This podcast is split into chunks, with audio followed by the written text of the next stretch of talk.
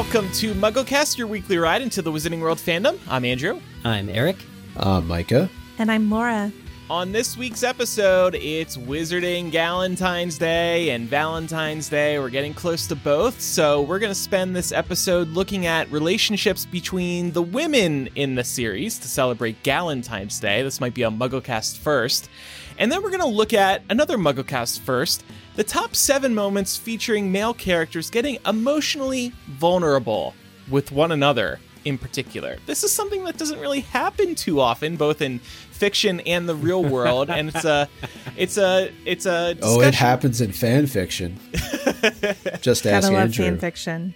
we'll get into that in a moment. But first, just a couple of quick reminders. Don't forget to follow us on our brand new TikTok. We are now MuggleCast. MuggleCast Pod no more. We are MuggleCast, so follow us there for lots of fun stuff.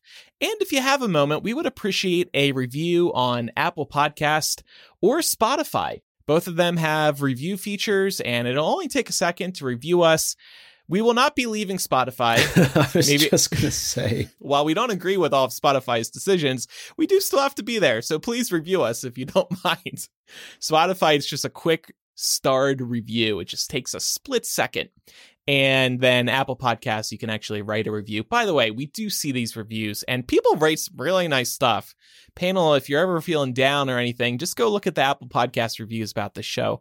They are so nice. I'm gonna do that. Agreed. All right, so let's get straight into our main discussion today. We're talking, we're going in two different directions today. Both are under the theme of love. We'll start with female friendships in honor of Galentine's Day, and then we're going to look at male characters who show vulnerability, something that's rare amongst men. So, first, Laura, what is Galentine's Day? A lot of people don't actually even know what this is. Yeah, I'm so glad that you asked. Galentine's Day is actually February 13th, not the 14th. And it's the day when women celebrate their female friendships. The holiday was created in 2010 during an episode of Parks and Recreation, and it's now become a huge deal and is celebrated across the world amongst women who want to celebrate their friendships and their bonds with each other. Um, something else that I wanted to say here is an enormous thanks to our social media manager, Chloe. Um, when this concept came up, actually, it was her brainchild. She went all in on the Galentine's Day research, put together some amazing documentation for me to draw from when I was putting this discussion together. And I just want to say, Chloe's my Galentine. Um, she's amazing. Laura, what's so what's a bigger holiday, Galentine's Day or National Pastry Day? What do we think? Oh, definitely Galentine's Day. Really? Okay. Definitely. Didn't you and Chloe kind of have a Galentine's Day of your own this weekend? Didn't you two like hop on the phone and chat? Yeah, we hung out. It was super That's fun. so cute. That's so great. That's We- like a MuggleCast first, by the way. We don't hang out with each other. None of us are just like, you want to talk on the phone? Yeah. Andrew never calls. Oh. But I thought it was really interesting that we were approaching a Valentine's Day theme discussion looking at the love of friendship. I think oftentimes when it comes to shipping, not just in the Harry Potter fandom, but in general, people tend to prioritize romantic relationships. And to be honest, within the realm of canon, we've done that to death. Like, I feel like there is no more romantic development that we can talk about in the core seven Harry Potter books. I think that we've just unpacked that theme over and over and over over the years. So it seemed like Yeah. this was a really cool way to do something different for Valentine's Day and to celebrate platonic relationships. Um, and they're so important. They're such. They a, I mean, I, are. I think in our life we'll have a lot more platonic relationships than romantic relationships. So to shed- Shed some Yeah. light on those uh, would be very valuable. So, to kick this off, I wanted to chat a little bit about the importance of female friendships and look into some examples from the Harry Potter books. But I did first want to give a little disclaimer here, acknowledging that the language of like female friendships or women friendships, it can feel antiquated especially with a lot of the conversations that have been happening in the fandom lately um, around identity and gender. So I do want to specify that many of the themes present in Galentine's type relationships cross over to relationships between cis women and gay men, for example, as well as other non binary folk. Um, I think that all of these groups can oftentimes have a lot of the same crossover that we typically see represented in cisgendered female friendships. Um, I certainly feel that way myself. There are just some areas of common ground that exist between myself and friends of mine who belongs who belong to these groups and it's really what makes these friendships so powerful. There are just some things that I'm only going to speak with certain of my friends about and it's because of that common ground. So, yeah. I just wanted to establish that. I didn't want anyone to feel alienated or like we're only talking about assigned female at birth. Like, definitely socialized as female is part of this conversation as well. No, that's fair. We're leaning into the general theme of Yeah. Valentine's Day and what it stands for. Right. But I think there's room for everyone in the conversation. And that's Mm-hmm. really what I'm hoping for people to get out of it. So, looking at probably the most obvious example of a female friendship in Harry Potter, we can look at Hermione and Ginny. I really like this one because you could look at Hermione and Ginny and say, are they best friends? That would be hard to justify. I think more often than not, they get lumped together because Hermione's visiting the burrow for the holidays and Ginny's the only girl in the Weasley family. They room together. They would inevitably, I think part of friendship when you're young is exposure. You have friends of like proximity. And to that end, I think Ginny and Hermione would get to know each other a lot very early young. Whether that translates into a stronger actual friendship, substantial, like substantive friendship, I don't know. Yeah, and I'm also just thinking about the situation at the burrow. Burrow, you do have Molly, but then you have so many boys there, and Hermione and Ginny just need to stick together and get a break from all these guys. So I wouldn't call them best friends either, but you see why they immediately latch on to each other. And then you also consider that Hermione, of course, is part of the trio.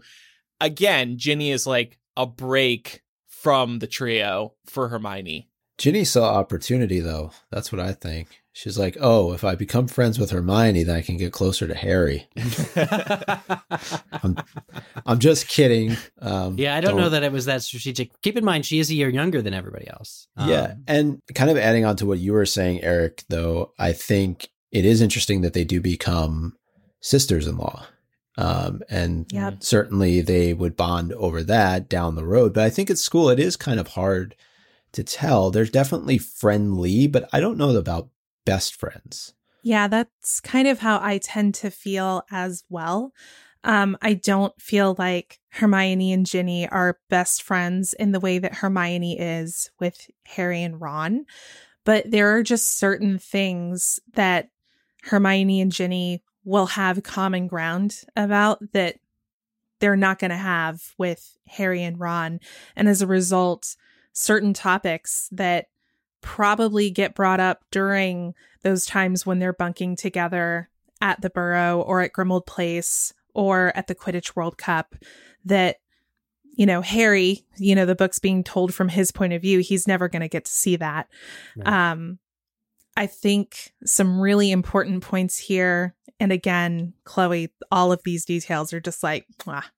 um Ginny knew about Viktor Krum taking Hermione to the ball before Harry and Ron did. She also knew that he and Hermione had kissed way before Harry and Ron ever knew. And that just goes to show that there's a level of trust and solidarity that these two found in each other. Not to say that they wouldn't be able to find it with their male friends, but there's again that degree of common experience, particularly for the two of them, Ginny coming from a family of all brothers and Hermione being the only girl in her friend group, I'm sure they can go to each other and say, "Oh my god, these guys Yeah. are so annoying." I was going to say You- that. Yeah, go on, Micah. You mentioned Viktor Krum and made me think about how in the reunion, when we transitioned into Goblet of Fire, it was the coming of age, right? Goblet of Fire, Order of the Phoenix. Do you think that Hermione, Ginny, as they both come of age, they need somebody who's another female to connect with? Like, is that just a natural progression for somebody? just because there are things kind of to your point laura that they can bond over they can talk about that hermione is not going to be sharing with with harry and ron Yeah, I totally agree. I mean, I think back on all of my female friendships at that particular age, and there were absolutely topics that were completely off limits with my male friends. It was like I wouldn't even go there. But with my girlfriends, like we could sit up all night dissecting and just digging into everything because there was a feeling of that being a safe space. well having a safe space is definitely huge. Was there also like a maturity angle? If you tried to bring up any of these feelings or thoughts with ron he would gag and turn red and run for the hills. Like some of these topics i feel like the reason you couldn't bring them up the reason that you need to discuss them with other people who share your gender are because there's just a lack of maturity or sensitivity around some of these topics and it would have fallen I think, short. Telling Ron or confiding in Ron about her feelings for Viktor would not have ended uh, very well for Hermione at all. He would have gotten defensive and all that stuff that he was anyway when he did find out. Right. Well, Ron was obviously jealous of Viktor. And there's also that weird um sort of dynamic where Ron was obsessed with Viktor to begin with. He was an idol. And then when he found out, you know, Mr. Steal Your Girl came over to Hogwarts and took Hermione to the Yule Ball, he was he probably felt really undermined by that and really threatened by that, right? Didn't he have a toy Victor? He had like a He little did. doll that. and he broke it. Oh. Like let's talk about Mm. you know, fragile ego here. Harry found Viktor Krum's broken arm like under his bed. I hope that wasn't Yeah. alive. I hope that. I know it was definitely charmed. but yeah, I think that again, it goes back to having that common experience. And also, when you're growing up, I think this is something we can all relate to to some degree. There is that feeling when you're 14, 15 of thinking that you're feeling things and experiencing things that are completely new. And you're thinking, oh my God, nobody's ever felt this way before.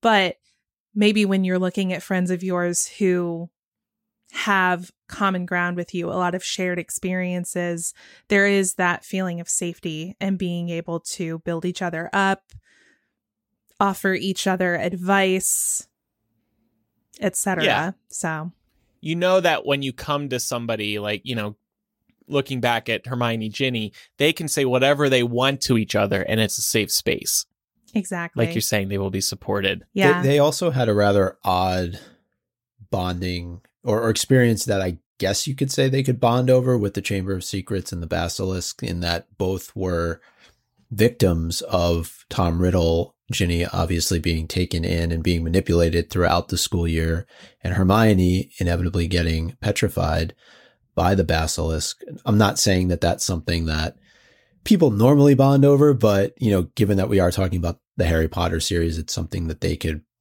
you know talk about express their feelings on i guess Yeah, there's shared trauma there.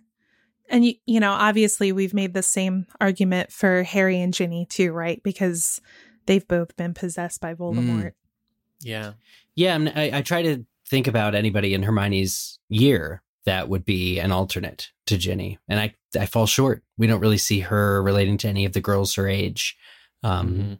More often than not, she's actually antagonistic towards like Lavender Brown and other other characters. So it's pretty And interesting. And same with Ginny. We don't know who Ginny's friends are that are in her grade that or dorm mates. You know, really, uh, at all. Yeah, and that's, you know, that's one of the the more flawed sides of these characters. All characters have them, but both Hermione and Ginny are pretty um dismissive towards anyone who comes across as to in their eyes excessively feminine or a quote girly girl um and we'll get to it a little bit later but i think the argument definitely stands that the author may also have some bias against overly girly girlish women or overly feminine women. Um i mean i've never seen someone write so much about hating the color pink. For starters that's like not even that's like scratching the surface. Hem hem. Uh, um there was a really good note here that chloe included. Um i feel like we co-planned this. Um chloe said i wish we could have seen hermione and ginny get ready with each other before the yule ball. Those are the best moments getting ready before a night out with your girlfriends. And i 100% agree what's mixed into this is like there's pep talks, there's some nervous preparation, there's some excitement. Your friend is usually helping you prepare your outfit and your makeup and your hair if you do those things. There's like so much solidarity and advice given. Um, and I just personally have a ton of wonderful memories of doing this with my friends when I was coming of age. Um, Mhm. And I, I feel like we kind of miss out by not getting to see more of this side of the female characters, of getting to see them interact directly with each other without a- a man being present or without talking about a man. It's Right. It's also it's also such a production, isn't it? Getting ready for a nice ball. There's the Yep. smell of hairspray in the room for hours, and somebody's mom comes and helps. You know, usually most of the time. I mean, from what I know, it's like I just think it's a wonderful bonding experience Yeah. that is missed out in the books, but probably definitely happened. yeah. Well, Eric, you have a sister, right? I do have a younger sister. Yeah. So I was going to say there's like some degree of this, which you probably saw growing up with your sister and her friends. Yeah, for sure. They, there'd be sleepovers, you know, and it's like, and I was like the older brother, so it's like, ew, get out of here, boy. Right. Um, yeah, from what I saw, there was a lot of bonding going on, a lot of TV, a lot of laughter. What's funny, Laura, is that instead of that, we get Harry and Ron getting ready Which- for the Yule No. And it's so tragic because it's so stifled and awkward. Whereas it would probably be way more fun to be mhm. experiencing the conversations that some of the girls are having getting ready, right? It would be a lot Mm. more animated, probably. Um, because I think part of it is too, generally speaking, when you're looking at these kinds of tropes of like teenagers and it Hogwarts is very much uh, presented as a gender binary. It's like you have men and women and there shall be no in between. Um, which is a definite criticism that we can have of the series. But with these heightened representations of masculinity and femininity, honestly, feminine representations tend to be more fun to read about because there tends to be more chatter, there's more social awareness. Whereas Ron is wearing his great uncle's dress robes. Great aunt. Well, Well- looks like So his great aunt Tessie. Yeah.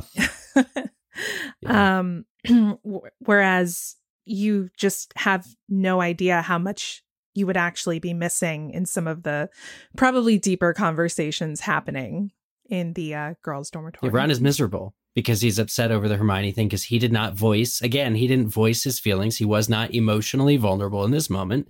He's upset about Hermione going with Viktor and he doesn't know how to deal with it. And you know what? He and Harry both show the Patil twins a horrible time. Yeah. I know. Justice for. Parvati and Padma, seriously. A hundred percent. They, I, I feel so bad for them. yeah. because of the way that they are treated. And Mhm. it's, you know, on, on a girl's perspective, it would be a lot of fun. You know, oh my gosh, are we, he's going to ask me to dance, this, that, the other thing. And like to hear the disappointment that they must have felt after Ron and Harry actually show up and are just concentrating in different areas. Like, come on, guys. Yeah.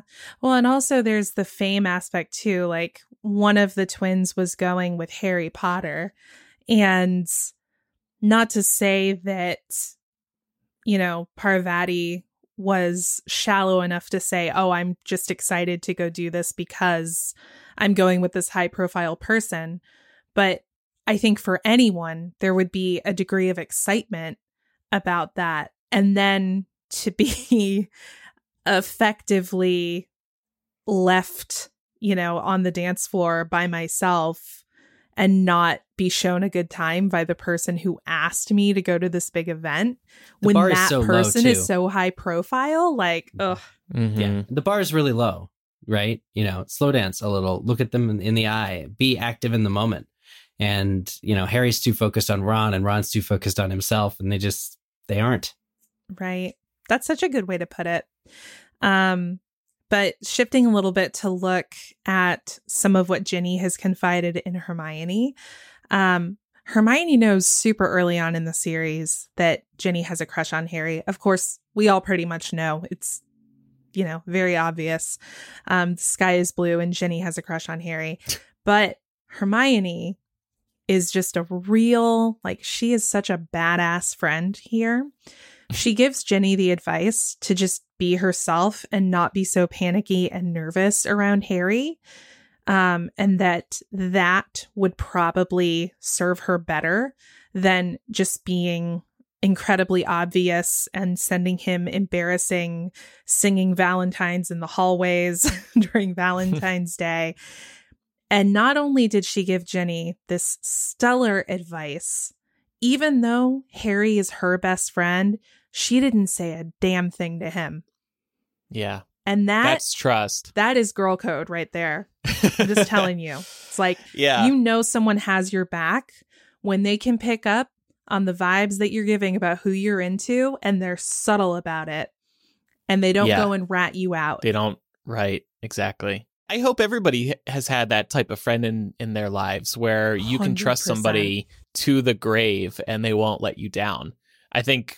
I mean, at least I, and it sounds like Laura too, at least have experienced this type of trust before, and it's it's really great. It it can be shocking, like if you're Harry in this situation, like wait, what? It, I, I, why didn't you tell me? But it does all Nah. make Tell sense. them about our friendship, Andrew.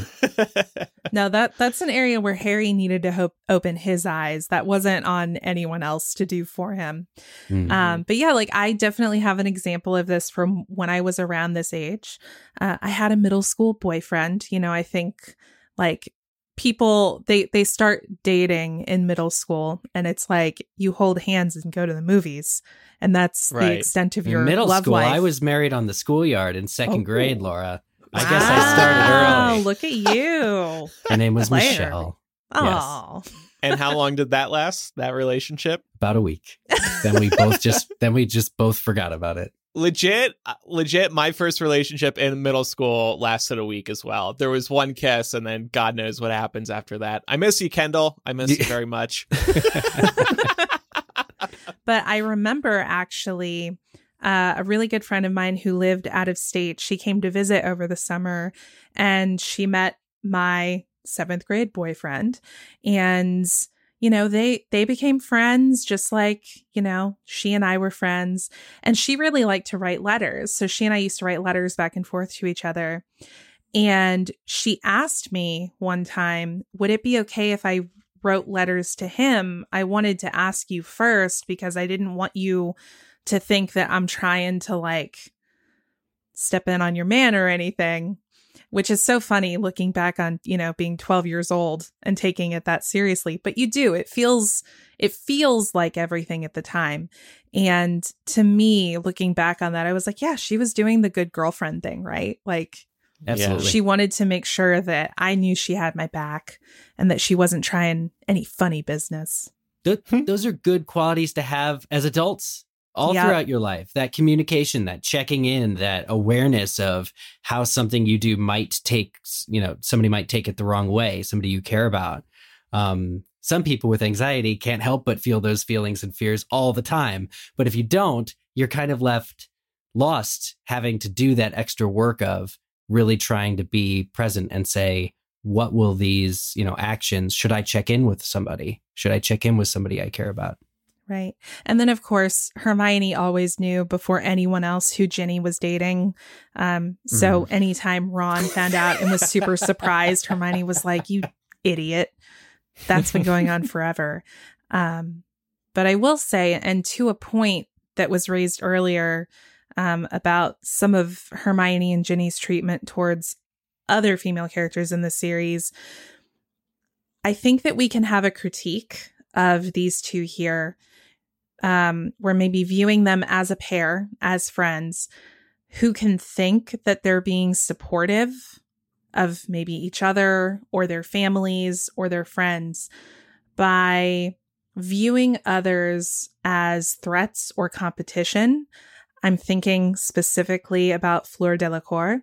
Mm. Mhm. Hermione and Ginny are really dismissive towards her. So is Molly Weasley. Yep. And Well- it's that trope about ultra femininity that Fleur represents that no one Yep. likes about her.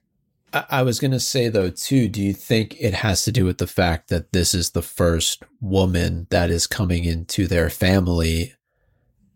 You know, it's the first Weasley that's getting married, right? Bill. Even before that, in Goblet of Fire, when Ron is just goo goo gaga over the veela, and you know, there's that rivalry of like she's coming to like Ron Ron is just so enamored, and Hermione's like, "I'm right here, like I've been right here all along." Yeah. No, I, I definitely think there's something to that. Uh, I guess more so from the standpoint of somebody like Molly seeing herself maybe being threatened in a way, right? Like she's the matriarch Mhm. of the family, and now all of a sudden her oldest, or is Charlie older, but one of her older sons, Mm. sorry, there's so many, uh, is uh, is getting married, right? And there's a woman that's coming into the family. Um, there's certainly some xenophobia at play here as well, uh, which I know Yeah. we've talked about on other episodes. But yeah, I, I, I can definitely see that. And to Laura's point, Ginny and, and Hermione are not nice. Neither is Molly. Um, There's towards got to be a way where you can have your friendship and not tear another woman down. There's got to be a way to like talk about it that There doesn't is. involve. Okay, you're sure, Laura? You've, you've discovered this. 100%. It's actually funny that the example of Fleur comes up during this conversation um, because I, I met a friend when I was in college. She was an exchange student. She was tall, blonde, French, and gorgeous, and everyone was obsessed with her. And she she's a great person and a very dear friend. And uh, there were definitely some women who were feeling a little bit threatened by her. Right. Mhm. And it's funny because I see those similarities in the way that the the British Harry Potter contingent treats Fleur, right? Because she's beautiful, she's obviously very intelligent. She got into the Triwizard tournament. Um and she's a little bit exotic for you know, England or Scotland when they're in school, right? Um, no, no offense to our uh, UK listeners, um, but I definitely noticed a similar vibe towards my friend at times because of who she was. Um, and like we said earlier, I think it also shows that the author may have some bias towards women like Flora who fit that kind of stereotypical ultra feminine idea of womanhood. Mhm. Mm. Going back to the pink point that you brought up. Yeah. Yeah. The pink, the also um constantly describing um you know, Parvati and Padma, who as readers, I think we're kind of conditioned to find annoying because of the way they're written, but they're constantly described as being giggly. Um, Umbridge speaks with a girlish voice. Um, Mhm. Pink is a bad color. We know the author hates pink. Um, she was like very clear about that um, in interviews outside of the books. Um, but yeah, generally, anytime someone is described as being giggly or fawning over someone um, or having doe eyes for somebody, it's not really. It's not really uh, captured in a flattering light in the way these books are written Yeah. which is unfair because there are a lot of very valid ways to be a woman. And if mm-hmm. ultra femininity is who you are, that's okay. And if it's not, that's also okay. One mm-hmm. other point of comparison that I wanted to make and get your thoughts on is Hermione is obviously very book smart. Ginny could be argued to be very street smart and just seems to have these qualities about her. She's described many times as doing these things that are really beyond her age, right? A lot of times we hear Harry's doing things that he shouldn't be doing at his age. So I'm just curious, do you think that's something that potentially they see in each other that they could have bonded over with Hermione being the one who's very good on the academic side. I'm not saying Ginny isn't. I don't remember her her grades off of the top of my head, but she seems to be more of the street smart of the two. Yeah, you know, when I think of Ginny, I think of more applied skills. Like we see more than once in the books, Hermione has got the theory down, but it doesn't always translate to her being good at things right off the bat.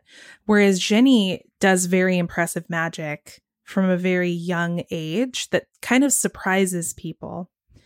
So I, I do kind of think of them as two sides of the same coin in that regard. Um, but what I also appreciate appreciate about them is that we do get a glimpse into seeing that they're not afraid to sort of push back on one another. Um, there's one point in Half Blood Prince, I think it is, where Hermione is talking smack about Quidditch.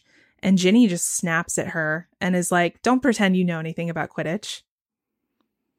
Hermione doesn't know what to say to it. Um, and I think that's a really important part of being a supportive friend, too, is knowing when to call each other out. Like when to tell your friend, hey, you're kind of out of line there, even also, if it's like a lower stakes mm-hmm. type conversation. And not only that, but appreciating the things that your friends are interested in to know enough to not completely debase what somebody else is interested in. Right, exactly. Well, another theme I want to look at is the idea of sisterhood in friendships. And I think a really good pair to look at for this is Ginny and Luna. So, Ginny and Luna really start out as acquaintances. We're led to believe that they become closer over the course of the final three books. They're involved in Dumbledore's army. They go to the Department of Mysteries together. We know that Luna has this wonderful, just wholesome portraits of all of her friends painted in her room. Um, even though I wouldn't say as a group that they've been nice enough to her up until that point to really deserve it. um, but it just goes to show what a good person Luna is. Um, but what I appreciate about Ginny from the very beginning, when we first meet Luna, is that she's always nice to her, even when it would be easy to be mean to her because everyone else is. It's like socially acceptable to be rude to Luna, and Ginny doesn't do it. Um, there's one point where Ron is kind of incredulous that Harry's taking Luna Lovegood, Loony Lovegood, as he calls her, to the Slug Club party. And Ginny calls him out and is like, Don't call her that. And is like, Hey, Harry, I'm really glad you're taking her. She is so excited. This is some other solidarity that I just got to call out because we know that Ginny still has a flame for Harry at this point. She's holding the torch out for him, oh. but she respects Luna as her friend. And she also respects who Harry is as a person by taking a friend of his to a party where he could have been really shallow and said, I want to ask out you know, the most popular girl in my year. Instead, he asked his friend. And yeah. Ginny applauds that for him.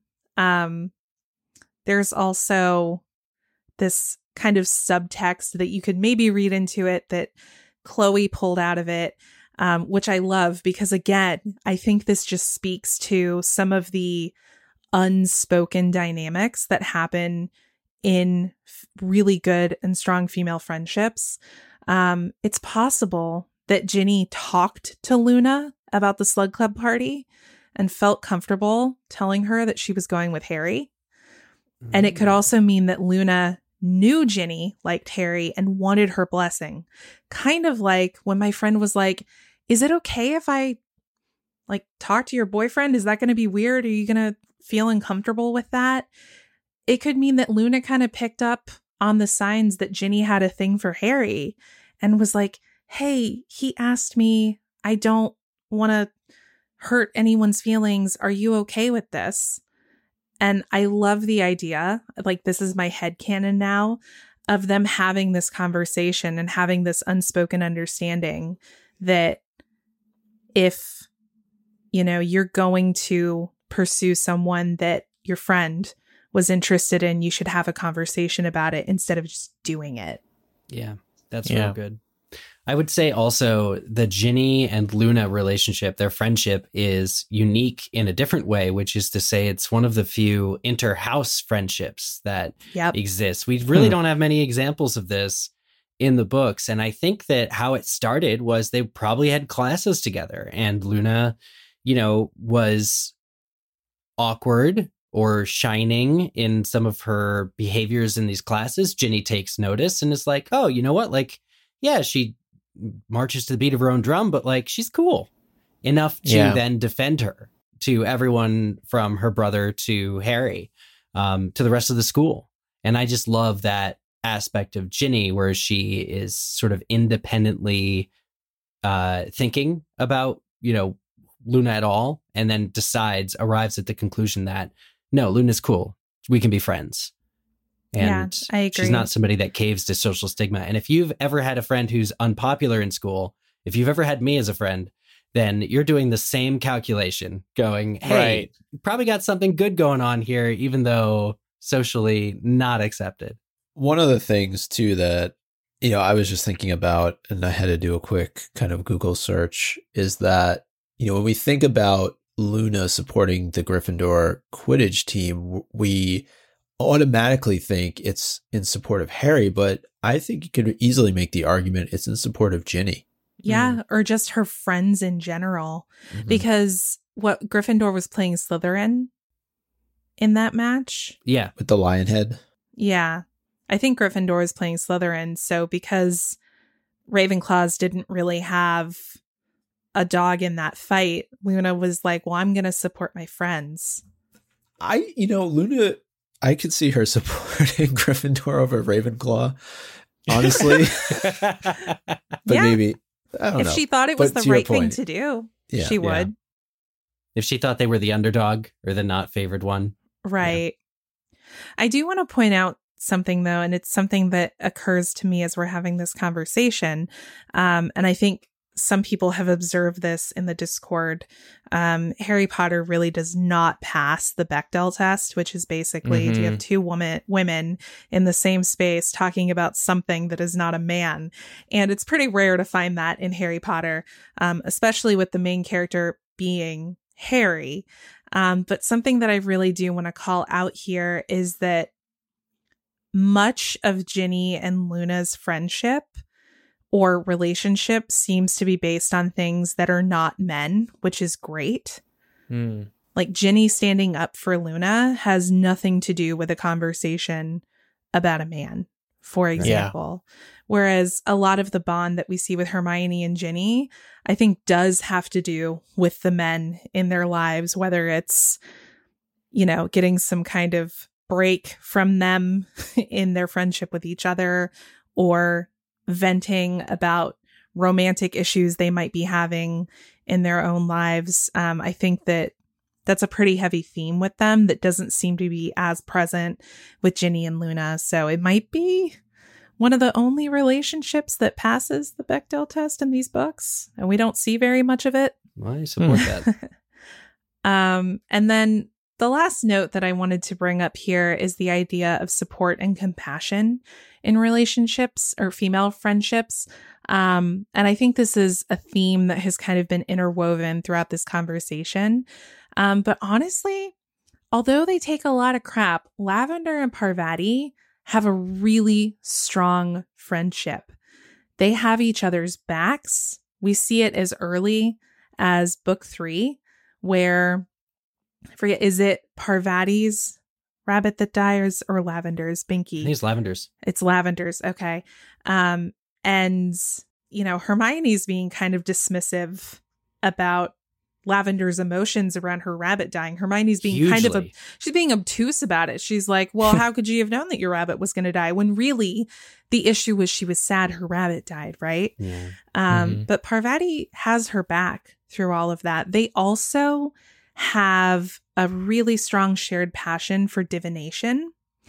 And because divination is a subject that is generally scoffed at, so is their academic interest. And how are two teenagers sharing a love of an academic pursuit a bad thing? I don't get it. Maybe you Yeah. don't like the subject. That's fine. But the fact that they were both so studious and interested in this field is a great thing. I mean, think of all the other things teenagers can be into. Right. And Yeah. I feel like it, it kind of gets forgotten that Lavender and Parvati have this shared interest in divination because there's also a heavy degree to which they're described as giggling and they seem to talk about boys a lot. And as a result of that, I think in the book it gets lost that there's this really strong foundational part of their friendship that is based on an academic interest. I, I think that it's possible that Parvati and uh, Lavender are closer than Parvati and Padma because they have a house between them. Mhm. Um, you know, they don't sleep in the same dorms. So I think the Yeah. friendship there is real strong. yeah, I mean, Parvati and Padma presumably grew up together, right? So there's that's like a different kind of sisterhood, maybe, Mhm. than you Mhm. see represented between Lavender and Parvati, but I think it's a point well taken. Um, another one I wanted to mention that maybe doesn't get as much love is Tonks and Molly. Um, so we know that Tonks confided her feelings of Remus Lupin to Molly Weasley, and according to MuggleNet, was often at the Burrow for tea and sympathy. And I just yeah, like, I mean, I think yeah. Go ahead. to confide in somebody about somebody you had feelings for, I think is really significant. If you think about who you speak to in your day to day life, who are you telling about your relationships? And it's typically early and it's typically somebody who, you know, you really trust and are close to. So I think that's a really good call out. There's something there that isn't explored too much or as much as much as it could have been. It's also this is not something you see a lot in Harry Potter, but friendships that uh, cross an age range because everybody's the same age group, everybody's the same grade. But because Tonks is interested in Remus and he's considerably older than her, it really helps that she has a friend in Molly to confide in because Molly has more experience and also knows Remus for longer and has more uh, like insight that she could possibly give into Tonks. And just having friends of all age ranges is also a huge call out here. So for Tonks and and Molly to to be friends, to be able to confide in each other, that's huge. I think it's also mentorship in a way, right? Like there are definitely women in my life who are older than me in some cases by a few years, in some cases old enough to be my mother, who I would say have been mentors to me and they've been places or or people that I could go to in moments of doubt, in moments of uncertainty, um, where I was trying to grow and going through some of those more uncomfortable adolescent, you know, early adulthood moments where they had experience going through those things themselves and could offer their advice, wisdom, and sometimes some hard truths. I, I really hope, and it is my head headcanon, that Molly gave Tonks some really uh, constructive feedback around you know her relationship with Remus and why it's not acceptable for someone to make you feel you know on the one hand wanted but then make you feel like you know you're second rate or you're forgotten or like they can't make up their mind about you the next. Um so I I would really hope that Molly was acting as somewhat of a mentor to Tonks because we don't really know uh how close Tonks was to her own mother. I mean, we do see her at one point, but I think it's interesting that she's going to Molly to talk about this and not her mom. That is really interesting because, by all accounts, Andromeda Black is pretty friggin' cool. She seems cool, right? yeah, she's awesome. Yeah. But sometimes you also need to not tell like your parents everything, right? Right. No, that's true. that's true. Yeah. Um and then just a few other notable female friendships. We could probably do like a whole other episode on this discussion, but definitely wanted to call out Sprout and McGonagall, who we've actually yes. spoken about pretty recently, um, who overlapped years at Hogwarts. Um, Cho and Marietta, you know, I think Cho in particular gets a lot of undeserved hate, particularly for the movie portrayal of her in Order of the Phoenix, and then um, Katie, Angelina, and Alicia, who are on the Gryffindor Quidditch team. Yeah. Three of them yeah, are really tight. It's one of those things, it's like, it's too bad there just wasn't more. But on the other hand, there's already so much in these stories. You think about how was, how could it all have been fit in? But I guess that's what fan fiction is for. Yeah. TV series. Maybe potential spin offs one day. Yeah, those too. You would think these relationships might be better highlighted in a TV series, so it's not totally a boys' club. I would want that, yeah, and, and, and, I would want it handled like creatively, like really interesting subplots. Like find out yeah. more about Binky, you know, Lavender's rabbit. I'm yeah totally interested. Okay, so now we are going to discuss the moments, the top seven moments male characters were emotionally vulnerable in the Harry Potter series. I think, Eric, this may have been your idea. I think it's a really good one because too often in our own lives, men do not open up. They are not emotionally vulnerable. And I'll speak to that a little bit. Not me, I'm perfect, but other people say, in our lives. I can't imagine what it's like to try and date us, honestly. it's it's real bad. I feel bad for everyone who's had to try and date uh, an emotionally unavailable man or person in general. Mm-hmm. Mm-hmm. But yeah, it's a big deal when men get vulnerable emotionally. I think it's sort of the cornerstone of a relationship would be communication and trust. At least that's how I feel now. And I think that it's such a key moment. So we wanted to highlight moments where characters in Harry Potter, you know, we think of like mostly it's a Gryffindor show. So these uh, just valiant Gryffindors that are not talking about any of their feelings, especially like Ron in year four and how it, it, all just blows up in their face as a result. So we wanted to highlight the top seven moments, bring back an old favorite segment of top seven, and also highlight moments where it really worked out. Highlight moments that where choosing to be emotionally vulnerable uh, succeeded for that person. You know, really helped them out of a pickle. And so I think that's what the spirit was going into this discussion, and uh, really excited to get into it. Yeah. Number seven, Harry asking Cho Chang to the Yule Ball. Of course, this is, this is from Goblet of Fire. So, after trying for weeks to find Cho alone, thus minimizing his embarrassment in case it went badly, Harry does find Cho and is finally able to ask her, So awkward. And the, the good thing for Harry here is that although Cho reveals that she has been asked out already, this statement of intent from Harry to ask her out does end up creating the possibility later that they would go on a date. So he's kind of opening up the line of communication there. It is a good first step, but I think a common thread with several of these that we're bringing up today is that too often when you are emotionally unavailable, when you do finally manage to open up, it's too late. Mm. And this is a perfect mm. example of that. And there we got a Dumbledore example later. It's like, dude, where have you been?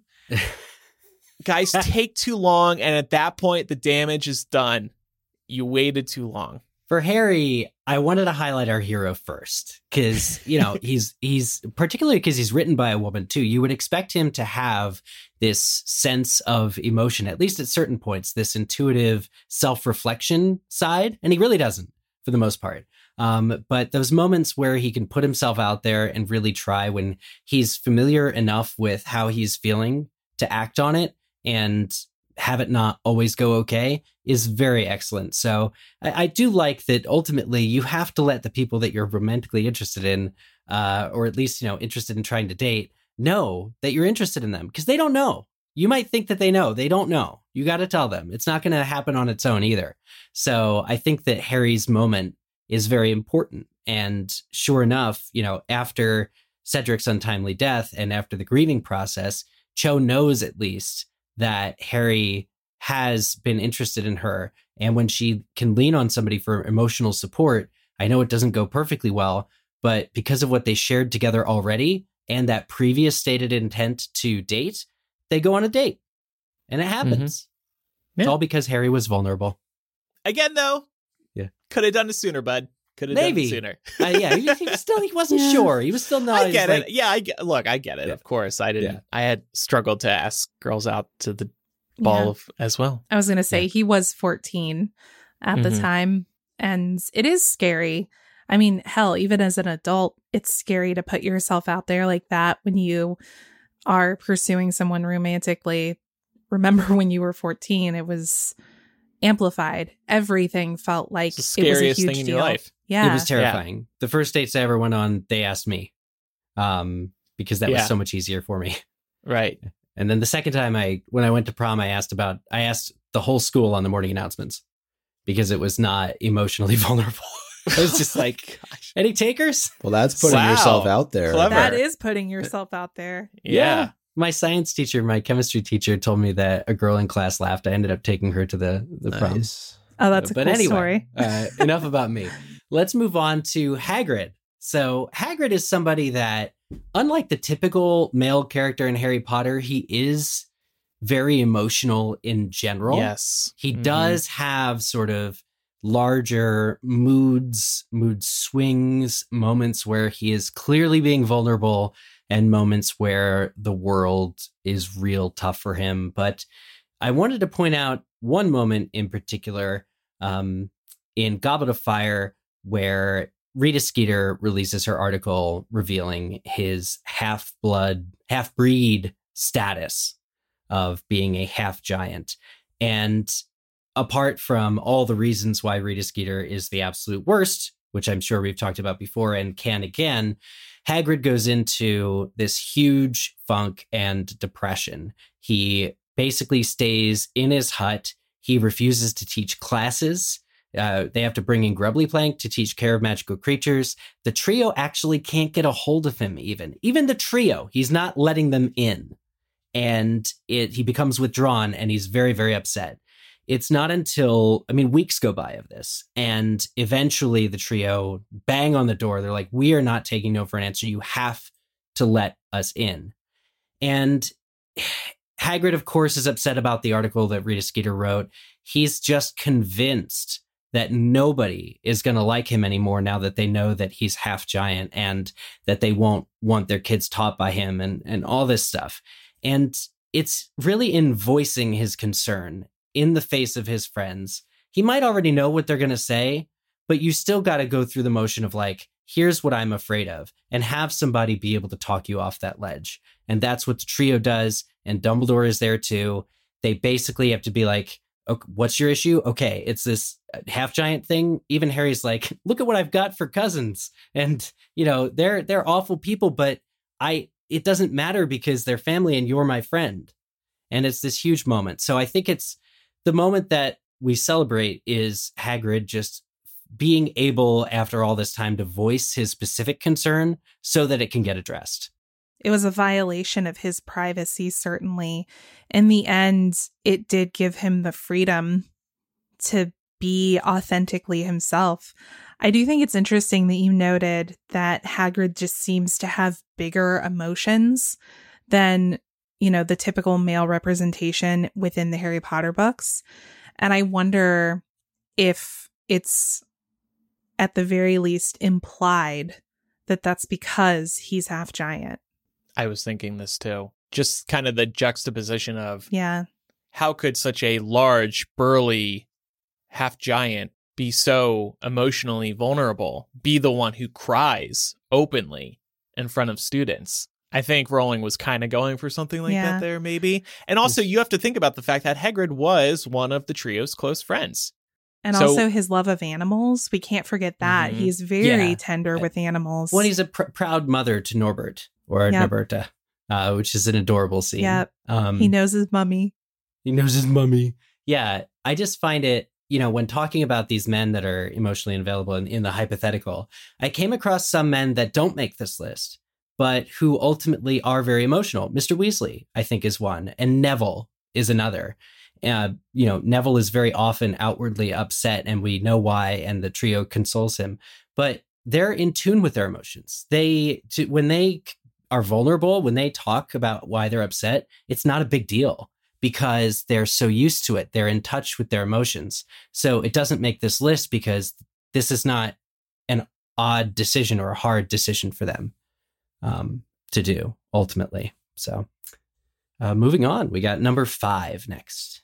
Yeah. So Sirius Black, he asks Harry to live with him during Prisoner of Azkaban. And Sirius has no way of knowing that Harry Harry already knows a little bit about his godfather. So he is taking a real risk when he reveals that he would like Harry to consider maybe living with him. So setting aside uh, later book 5 Molly Weasley's BS commentary about Sirius and Harry's true relationship, uh, Sirius here really is the kind of guy who can give Harry the home and the summer vacations he's always deserved. And it's kind of a near perfect moment, um, only made more powerful by Harry's extreme enthusiasm for the idea, and maybe even more so by the tragic outcome of it falling short. And I'm thinking back to the Prisoner of Azkaban movie when the two of them are talking about it. They're looking up at Hogwarts and it's a very tender moment because that's really home for both of them. But they're having a conversation about Harry coming to live with him. And I think eh, that would have just been the ideal scenario. Petunia's love, protection, notwithstanding. Um, I think it's what Harry would have really wanted and to your point eric really really benefited from. It, it touches me deeply this moment. And sirius is taking a real risk. And and harry's like are you insane? And i think for a moment sirius is like oh he hates the idea. He's genuinely hurt by this. And then harry's like when can i move in?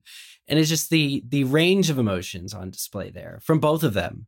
Um is Yeah. a really proud moment a really important pivotal moment And I also just admire one man helping another man on something that doesn't involve a power drill. It's like this is like a deeply important what is this matter. tool time this is just a deeply important matter. You think about two, I know Harry's not grown here, but just think about like how often do you see two grown adults being like, I'm going to help you out with that major life issue?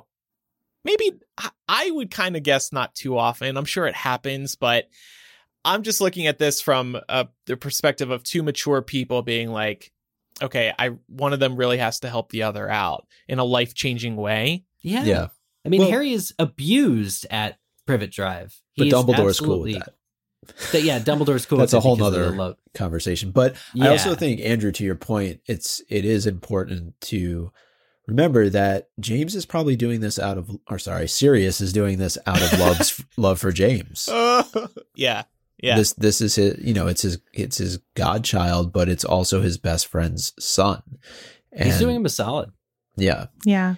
And then one of the benefits uh, is that this is taking place at the end of Prisoner of Azkaban, immediately reversing Sirius as a villain and making him a very close confidant and really a family for Harry. Uh, it sets up a year of on the run correspondence between the two of them, which is really different than the relationship that Harry and Lupin have, even though that's special in its own right.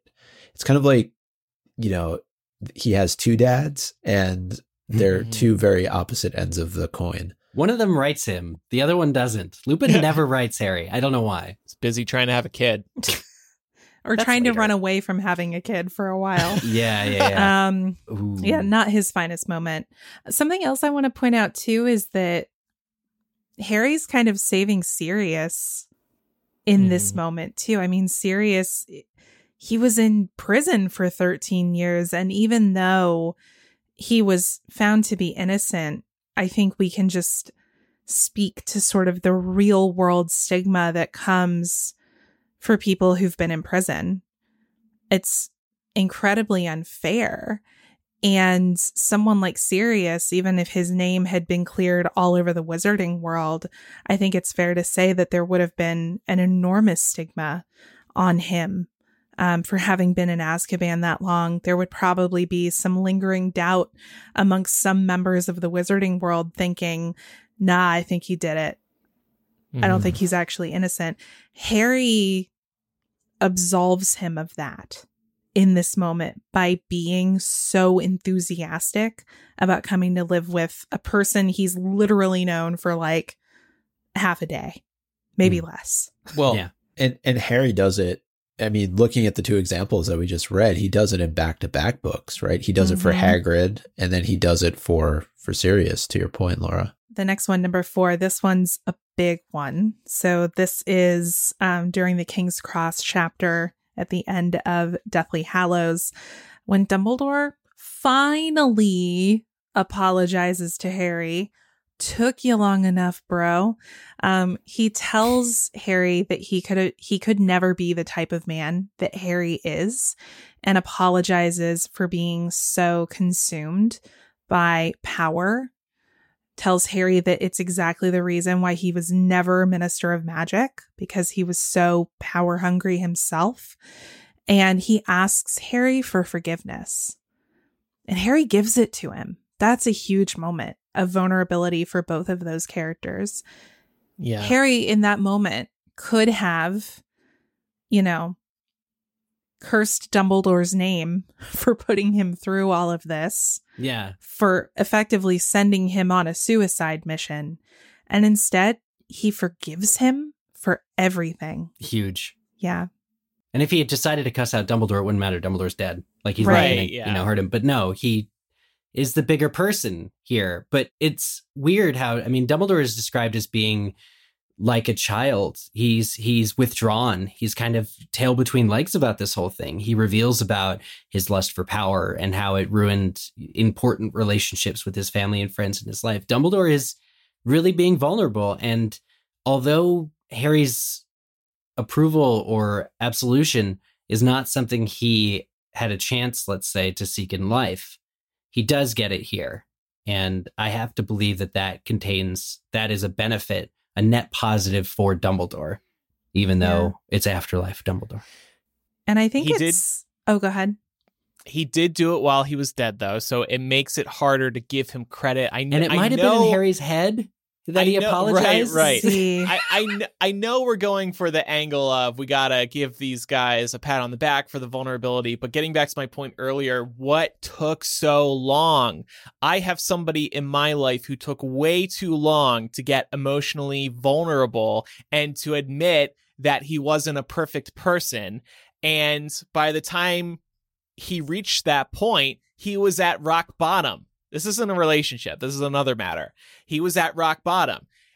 If you came clean earlier, if you opened up earlier, if you were willing to not always put on that tough guy, always right attitude type of thing, you could have been emotionally vulnerable. Uh, this is turning into a therapy session. Forget about it. No, my point is, I, you know, having some certain lived experiences in my life, I get frustrated to see these guys in Harry Potter take so long to finally get to a certain point. And in the case of Dumbledore, it is kind of too late to come clean like this. You know, you know what though, Andrew? I think this might make you feel better. I actually feel like this number four here on the list says way more about Harry, who is mm-hmm. very much alive and conscious.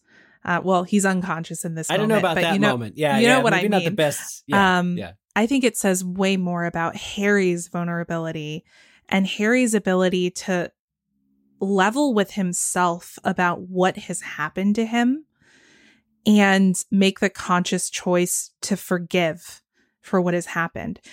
It's something that I know we've all heard in therapy, right? Forgiveness is not for the person being forgiven, it's for you because it hurts you way more in the long term to hold a grudge than it hurts the other person that you're holding a grudge against, right?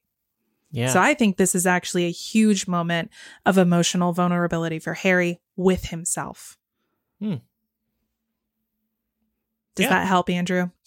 yeah, it do- it does help. It does help. And I I give Dumbledore credit for opening up. I really do. I just people keep it inside themselves. Oh, I and agree. they really, you know, people are raised to be that tough guy, that that perfect person. You can't sh- you can't show vulnerability. You have to be tough for the family. And that poisons them for the rest of their lives. I mean, this is in the grave. We're meeting Dumbledore here. He literally Yeah. took it to his death. And you could also argue that it was like, oh, the chess pieces. Like Harry had to absolutely get to exactly this moment before he could find out what? That Dumbledore is emotional, that Dumbledore's vulnerable, that Dumbledore made some mistakes in his life. That's what book seven ruminates on so successfully that Dumbledore was a flawed person. And the Yeah. sooner he admitted that to himself and to the world, I think it would have been better for him emotionally. All right, so moment number three Dudley telling Harry, I don't think you're a waste of space. This costs Dudley nothing, but it threw a layer of compassion into the world, and it also really redeemed Dudley to an extent. It was a good closing point for these two after many years of bullying and so much hatred coming from this family. And the benefit here was that though they didn't share a happy childhood together, this act built a bridge which later grew into a rewarding and, and cathartic future for both of them. And I really admire Dudley here because unlike Dumbledore wait until death or Harry's head, Dudley is developing a lot earlier. He's maturing emotionally. He said, "You know what, mom and dad, how you treated Harry, that's wrong. And I'm going to try, you know, things maybe weren't perfect, but they were better." Mm-hmm. there's definitely some head canon that Dudley eventually has children and one or more of them is magical. Uh, and so he has to like consult Harry about what to do and learn to be a more empathetic person. This is tough. I know we're talking about the Dudley Harry relationship, but I always really love that scene from Deathly Hallows Part Two with Petunia, and I'm almost sad Mm. that that wasn't in the books. The way that that was written with Fiona Shaw and her talking about losing a sister, I just think Yeah, that yeah. I don't know missed opportunity because didn't they cut the whole Dudley scene from They the did. last film? Yeah. Maybe Yeah. a they deleted filmed scene. it though. Yeah, Yeah. I think it a takes deleted place on the driveway. Yeah, I don't I can't remember if he uses these exact words, but there's definitely a deleted scene that they shot. I think they shake hands or Mm. something yeah. like that. Yeah. That's such a that's such a toxic man. That's a man way of of, of showing Yeah, emotion. right, right. Mm, God forbid Sorry, we bro. talk. Yeah. Sorry, The, bro. uh, I will say I, I'm going to revise my initial statement that it cost Dudley nothing because he is kind of standing up to his parents directly. Yeah. He's, and he, it's so unexpected, you know, because it's an offhanded comment that Harry makes to Hestia uh, Jones that's there picking picking them up, and they're going to cart the Dursleys off to safety. But Dudley's like, you know, when it when it comes down to it, I don't think you're a waste of space. Actually, you're wrong, and that's all he says. But Harry doesn't even know what to do with it. He's like, thank God he's that he exhausted all of his efforts bringing up his emotion there because I don't know how I'm even going to handle this. But it's important, and it was really important for Dudley to let Harry know that. I think it it really helped Harry in the end. Yeah. Oh, I agree. I would have loved to have heard that from him. So, getting down to number two of seven, we've got Draco Malfoy, and particularly the moment when he tries and fails to kill Dumbledore, but keeps up the conversation with Dumbledore. So, we know kind of how this plays out both in the book and in the movie. Dumbledore is very, very, very sympathetic to Draco's struggles. Um, but particularly it takes somebody hitting this actually goes right to Andrew's point about hitting rock bottom. Malfoy is at rock bottom right now. Yes. His his yeah. His back's against the wall. He is out of time. It's now or never. So I know you said we didn't want to celebrate this men hitting rock bottom and, Well, and being I'll try to be positive in the spirit of Valentine's Day because they Yeah. they do do it. Yeah, a yeah, guns like- to their head. Malfoy just says out loud, I have no options. I don't Yeah. have any options. And Dumbledore is really interested in letting him know we can protect your family, he offers. He's really trying to do it. And Malfoy, who is one of the best examples of being a product of your upbringing, has been raised to hate Dumbledore just on principle, has been raised to for the, the pure blood cause and the Death Eater cause. And he's slowly over the course of a year been woken up to realize that that is not that is so taxing on his health personally because Voldemort's going to kill him and that's it's a huge revelation but so Draco getting to that point it took long enough inevitably does set him and I think Dumbledore being nice to him sets him up to make the transition back towards the light and towards eventually redemption like whether he saves Harry's life in, in Deathly Hallows or something later down the line. Yep. And without this moment, I think we could argue that uh, the very, you know, emotionally vulnerable friendship that Harry and Draco's sons have and the cursed child wouldn't have been possible. And then the smash hit fan fiction Never Sever Us would have never come to be. So available for Valentine's Day. Right, Andrew? I'll do a reading of it. I should do a reading. You, should. I, I you really should. Yeah. I would I think love I this. did record it. Really? I'll read some of it. Oh my god, you would? Okay. Yeah, I'll read it. Sign me up. Okay, I, I we've to said go this find before. Yeah, I'll read it. I'll read a chapter or a page or how, how long is it? Pick the most that. It's explicit not very page. long. Okay, Not very long. couple sentences. All right, are we ready for number one? Yeah, I'm going to see what this is. So we've had six very good moments of men choosing to be vulnerable. Yes, and uh, we will wrap it up with Ron returning in Deathly Hallows, agreeing to be the one to destroy the Locket Horcrux, and he does. There's a lot of uh, tough stuff that comes out of that locket that he is faced with, uh, and he follows it up by apologizing for leaving them. So not only is he faced with his worst fears, there's things about you know him being the least loved of of the Weasley children. He sees Harry and Hermione uh, getting it on, and uh, I'm keeping it PG. And how tough it must be for somebody to literally see his worst fears in front of him manifesting, not only in front of himself but in front of Harry, his best friend. Uh, but then finding it within himself to be able to destroy that Horcrux. I think it's just a real full circle moment for Ron because whether he is choosing to be an, or not originally, he is emotionally vulnerable. We are all vulnerable people. We are not made of stone. And the Horcrux wearing the locket over the last several months before he left them is the perfect example of it wearing him down. And that's why Harry, being a good friend, is like, no, you should be the one to actually destroy this because this one is personal. This one has gotten in your head. And Ron's ability to apologize and to realize that his, you know, his mistake, and he, he tells them, I wanted to come back as soon as I had left and I couldn't. Um, these moments, nothing short of that would bring Ron back to them and actually have them restore the friendship. If he half-assed it, if he said, "Oh, you know, I'm kind of sorry," it's like I, I kind of missed the tent a little bit. It's cool. They never would have brought him back into their circle of trust, and he absolutely would not have been able to proceed with them through the rest of the story. It was very important that Ron be as vulnerable and as truthful as possible to them when returning, tail between his legs, because that is how you regain trust. I expect that many people will experience what it is like to inadvertently harm someone or lose their trust. And the process of gaining it back is not easy. But I think the map on how to do that is exactly what Ron did. Be as honest as possible, be as self reflective as possible, and give it time. Be patient. And through doing that, he got the Sword of Gryffindor. Pretty Yeah. nice prize, right? Right. He also learned Voldemort's name was taboo, right?